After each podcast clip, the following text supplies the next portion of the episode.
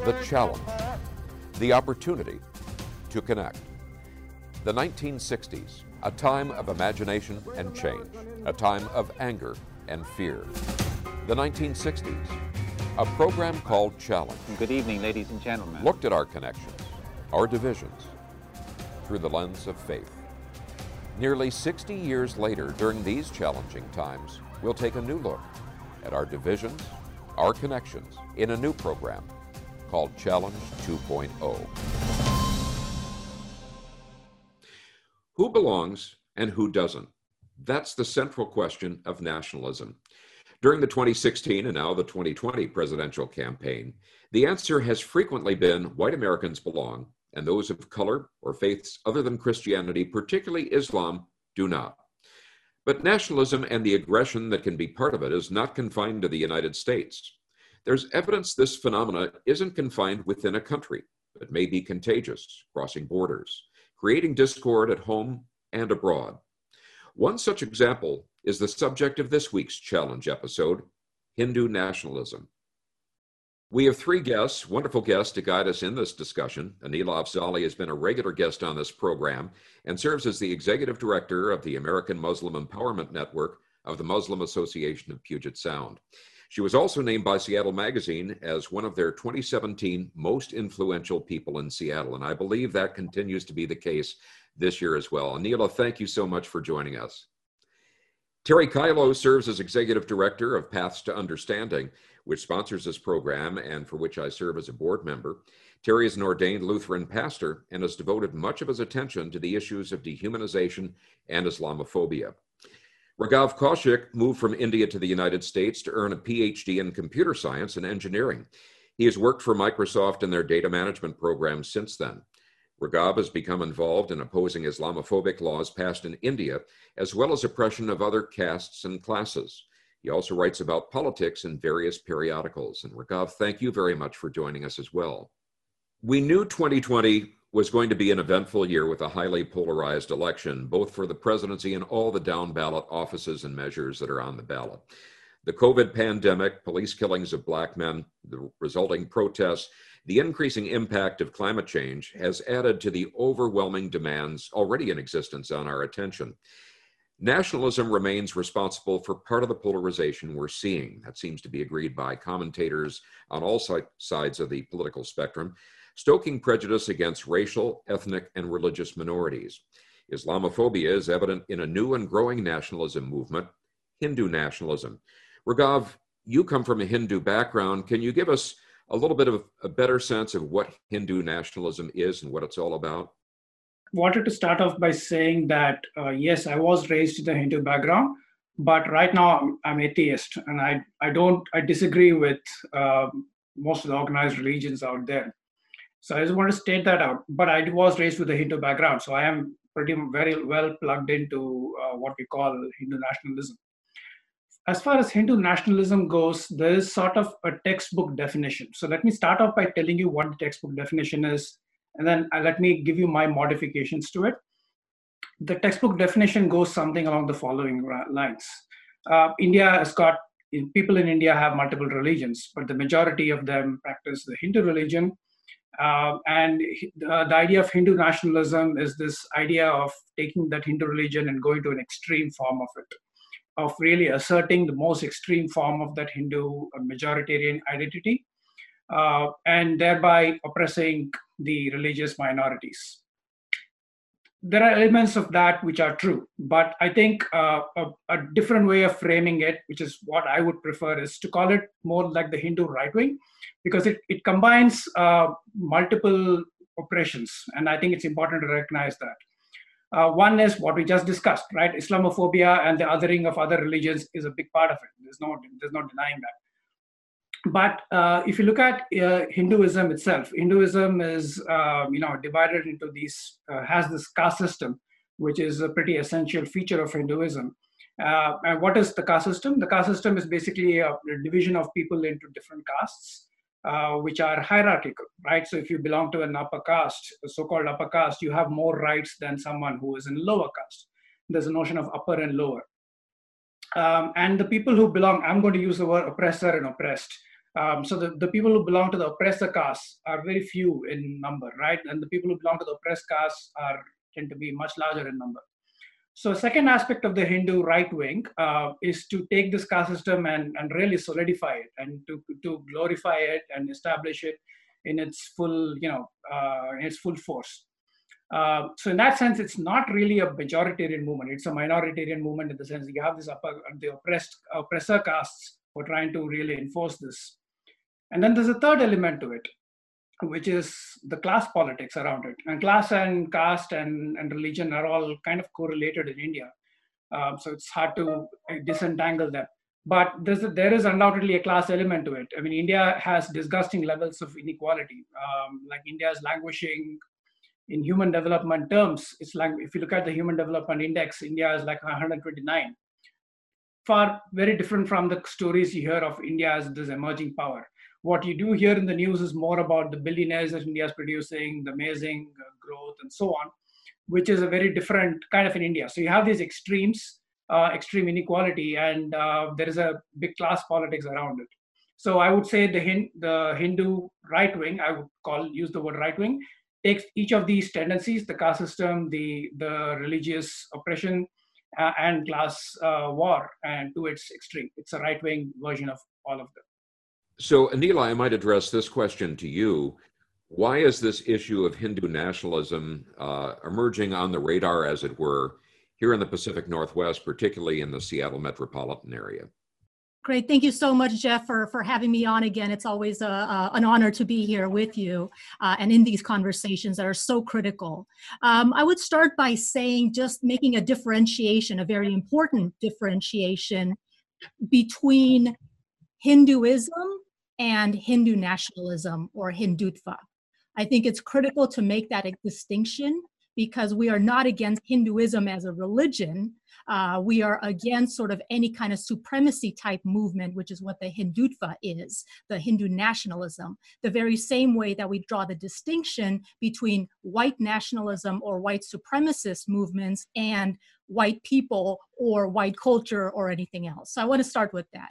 Uh, the, the second point that I wanted to make is I think this is a problem that we are seeing across the board in our country and in other countries as well, India being one example of nationalism growing and sort of making that distinction between nationalism and patriotism. You can love your country, but when it comes in a way that it excludes others or defines who's the in group versus the out group and really becomes a form of tribalism, then it is a danger. And we are seeing the sort of fallout from that kind of nationalism, uh, that Hindu supremacist nationalism from India coming through even in our country and even here locally in King County in Washington state.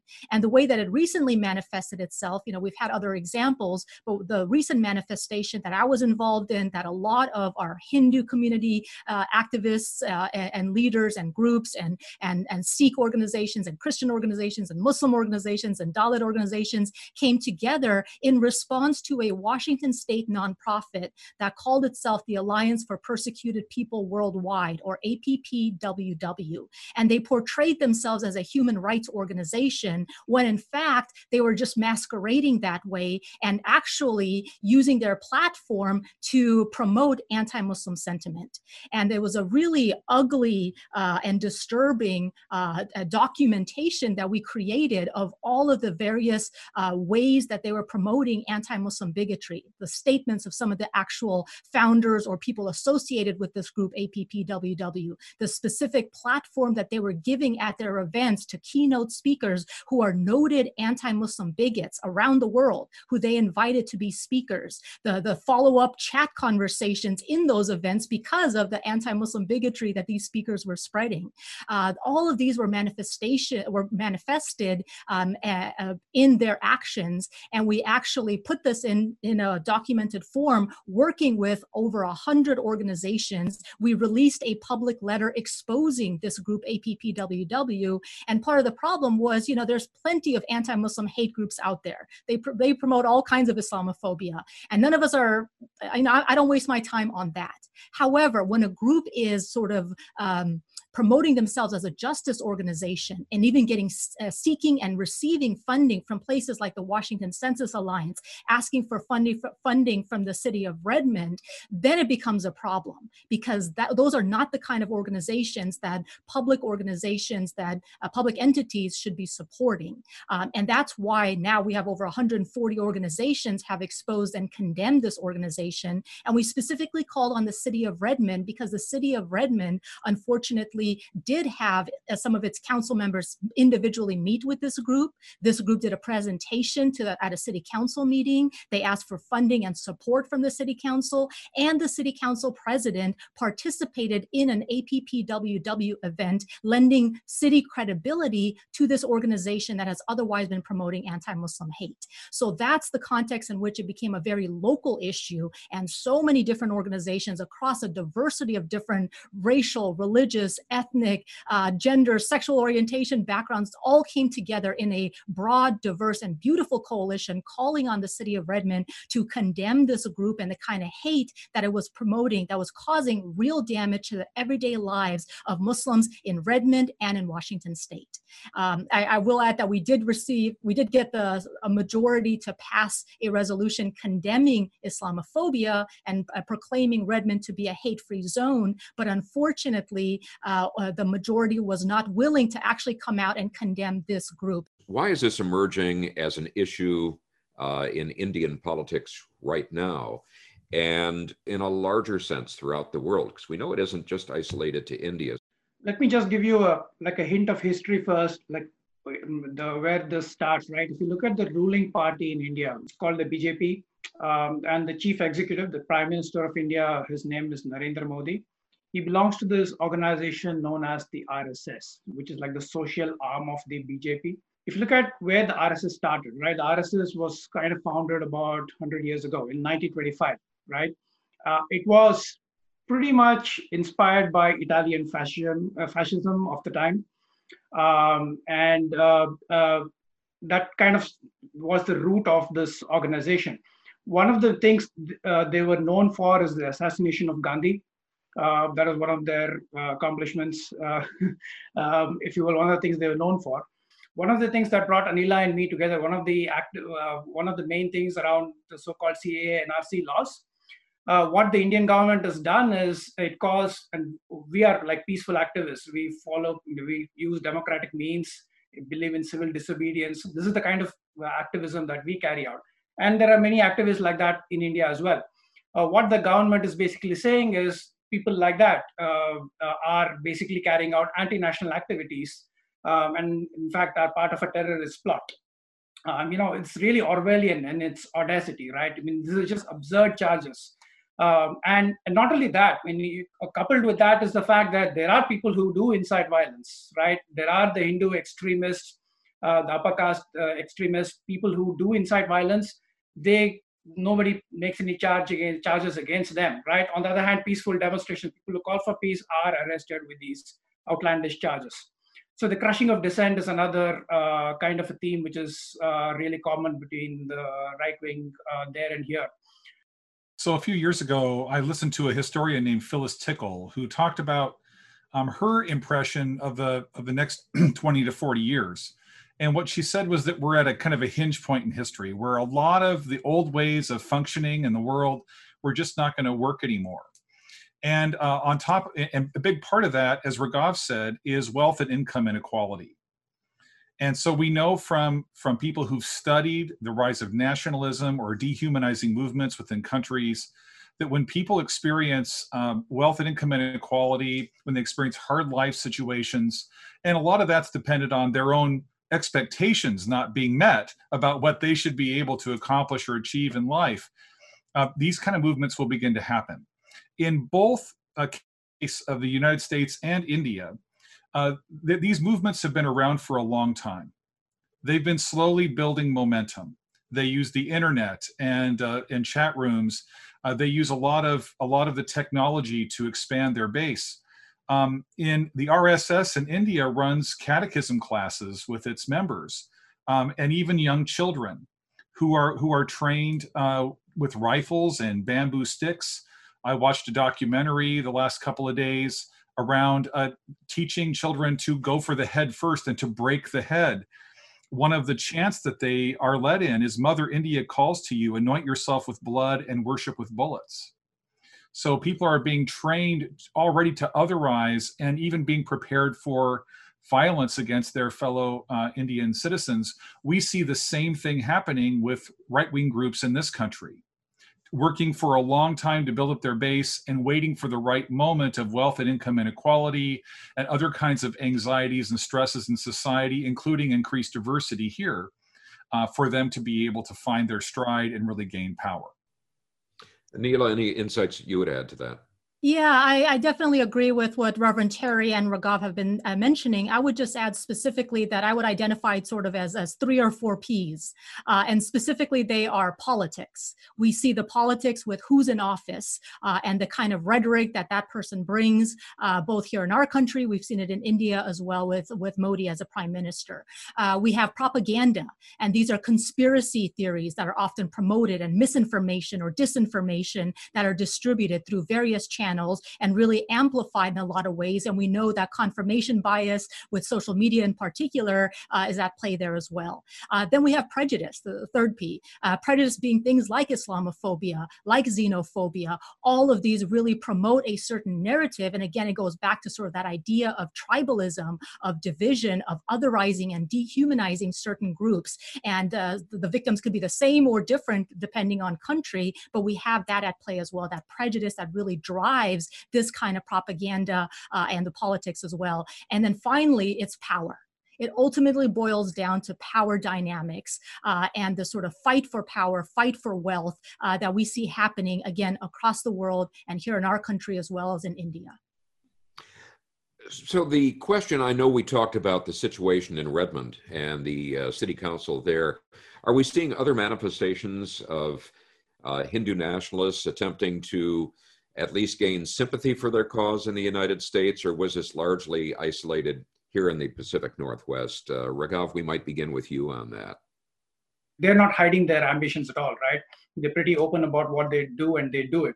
Uh, one of the things they it was on the electoral campaign when they got elected last year, and they immediately followed through on it. Um, was the Citizenship Amendment Act, um, the, the stated purpose of the Citizenship Amendment Act uh, was uh, to grant, uh, you know, to take people who are fleeing religious persecution in neighboring countries. But uh, the way law was framed, it excluded Muslims, right?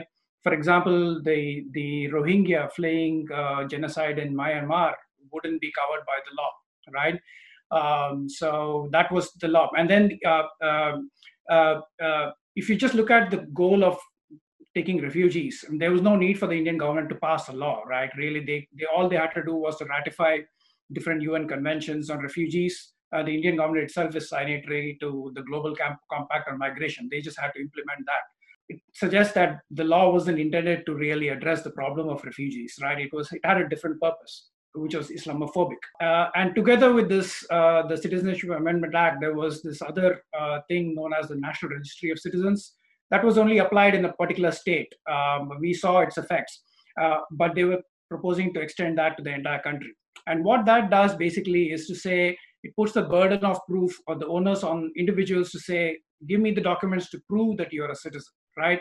And they listed a variety of uh, documentary evidence that they mandated as as uh, necessary to provide provide the proof it was clear to everyone that by looking at this these happenings together that this was really blatant attempts to to try and disenfranchise large fractions of the indian public right? Uh, muslims oppressed caste and others uh, uh, who would all be really it, would be impossible for them to furnish such documentation.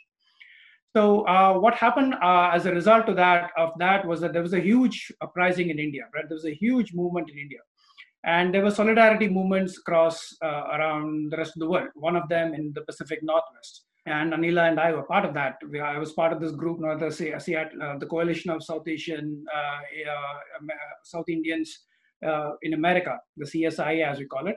And we all worked on trying to get the Seattle City Council to condemn this, these laws of India. And we were successful in doing it. Uh, why am I bringing that up? Uh, because you know when we were working with the Seattle City Council to push this resolution through, uh, you could see the the polarization uh, uh, that we have been talking about show up right here, right? I've never seen the South Asian community in, in this in the Pacific Northwest area more polarized. If you literally, if you went to Seattle City Council, and those recordings are all public, you can go look at it.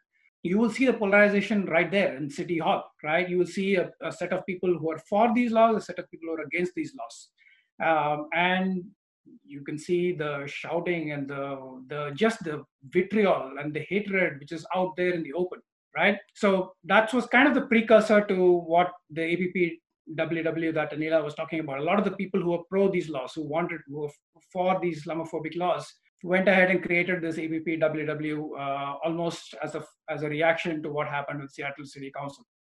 Uh, but to answer your the broader question that you're asking, right? Uh, the Hindu right wing is interested in having uh, in, is interested in getting its opinion across uh, outside of India, and why is that?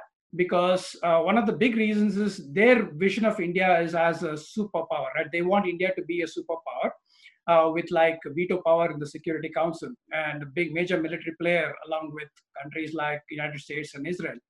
Um, and for that, public opinion across the world matters, right? They want to project this, they want to have this show of strength, project India as a, as a major power center across.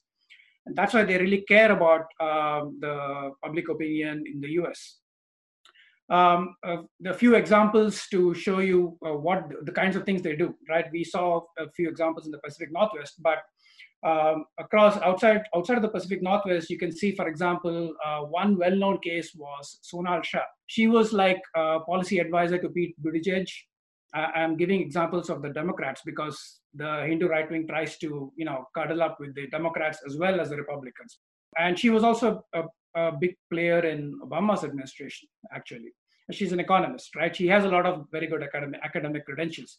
But her background is in the Hindu right wing. Her parents were um, uh, were volunteers with the the Vishwa Hindu Parishad, which is also one of these right wing organizations in America.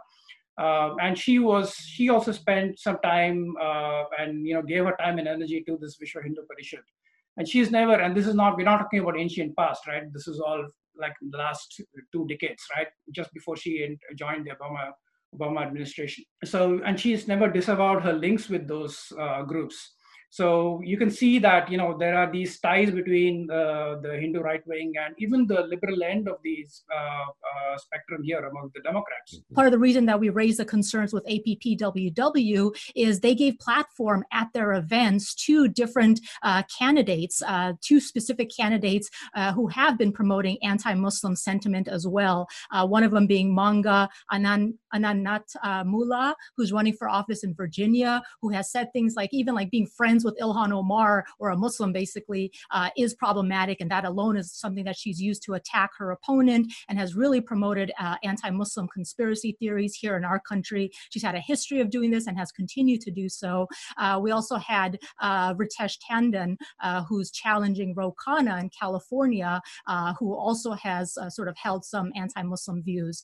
we had examples like Biden, you know, the, the point that Raghav made, which is absolutely true, that this is not a partisan issue. Those those two candidates were Republican. Well, the Biden campaign faced a lot of backlash and criticism because their Muslim coordinator out, their Muslim outreach coordinator person was actually somebody who had uh, close ties to uh, Prime Minister Modi and, and some of these sort of movements that are of concern for folks. So that was another area of serious concern that has been raised. Uh, the documented uh, connections between Tulsi Gabbard, for instance, uh, and uh, the sort of BJP party has been another area of serious concern. And these are just a few examples of the way that Hindu nationalist forces, even from India, are having direct impact on our elections here locally. So I think the follow-up question, and I might begin, uh, Terry, with you and Anila, and then also Raghav, is it seems inevitable that we're going to continue to be confronted by groups portraying themselves one way when the reality, at the very least, is much broader than that. Uh, I would ask each of you to come up with any suggestions that you might have uh, for our viewers, our listeners, to get a better picture of who these groups really are, what their agenda is, and what the possible impact might be uh, in our communities, in our state, in our country. Well, Jeff, that's such a great question, and it is an incredibly complex world we're living in. Um, you know, we're sort of used to understanding the dog whistles of American politics. Um, so it, we don't have to. We can kind of read between the lines and understand what people uh, what people mean. But now we're having to process like the dog whistles in multiple cultures simultaneously. And so what I want to say to people is that, that that's just difficult, and it's not just all up to them.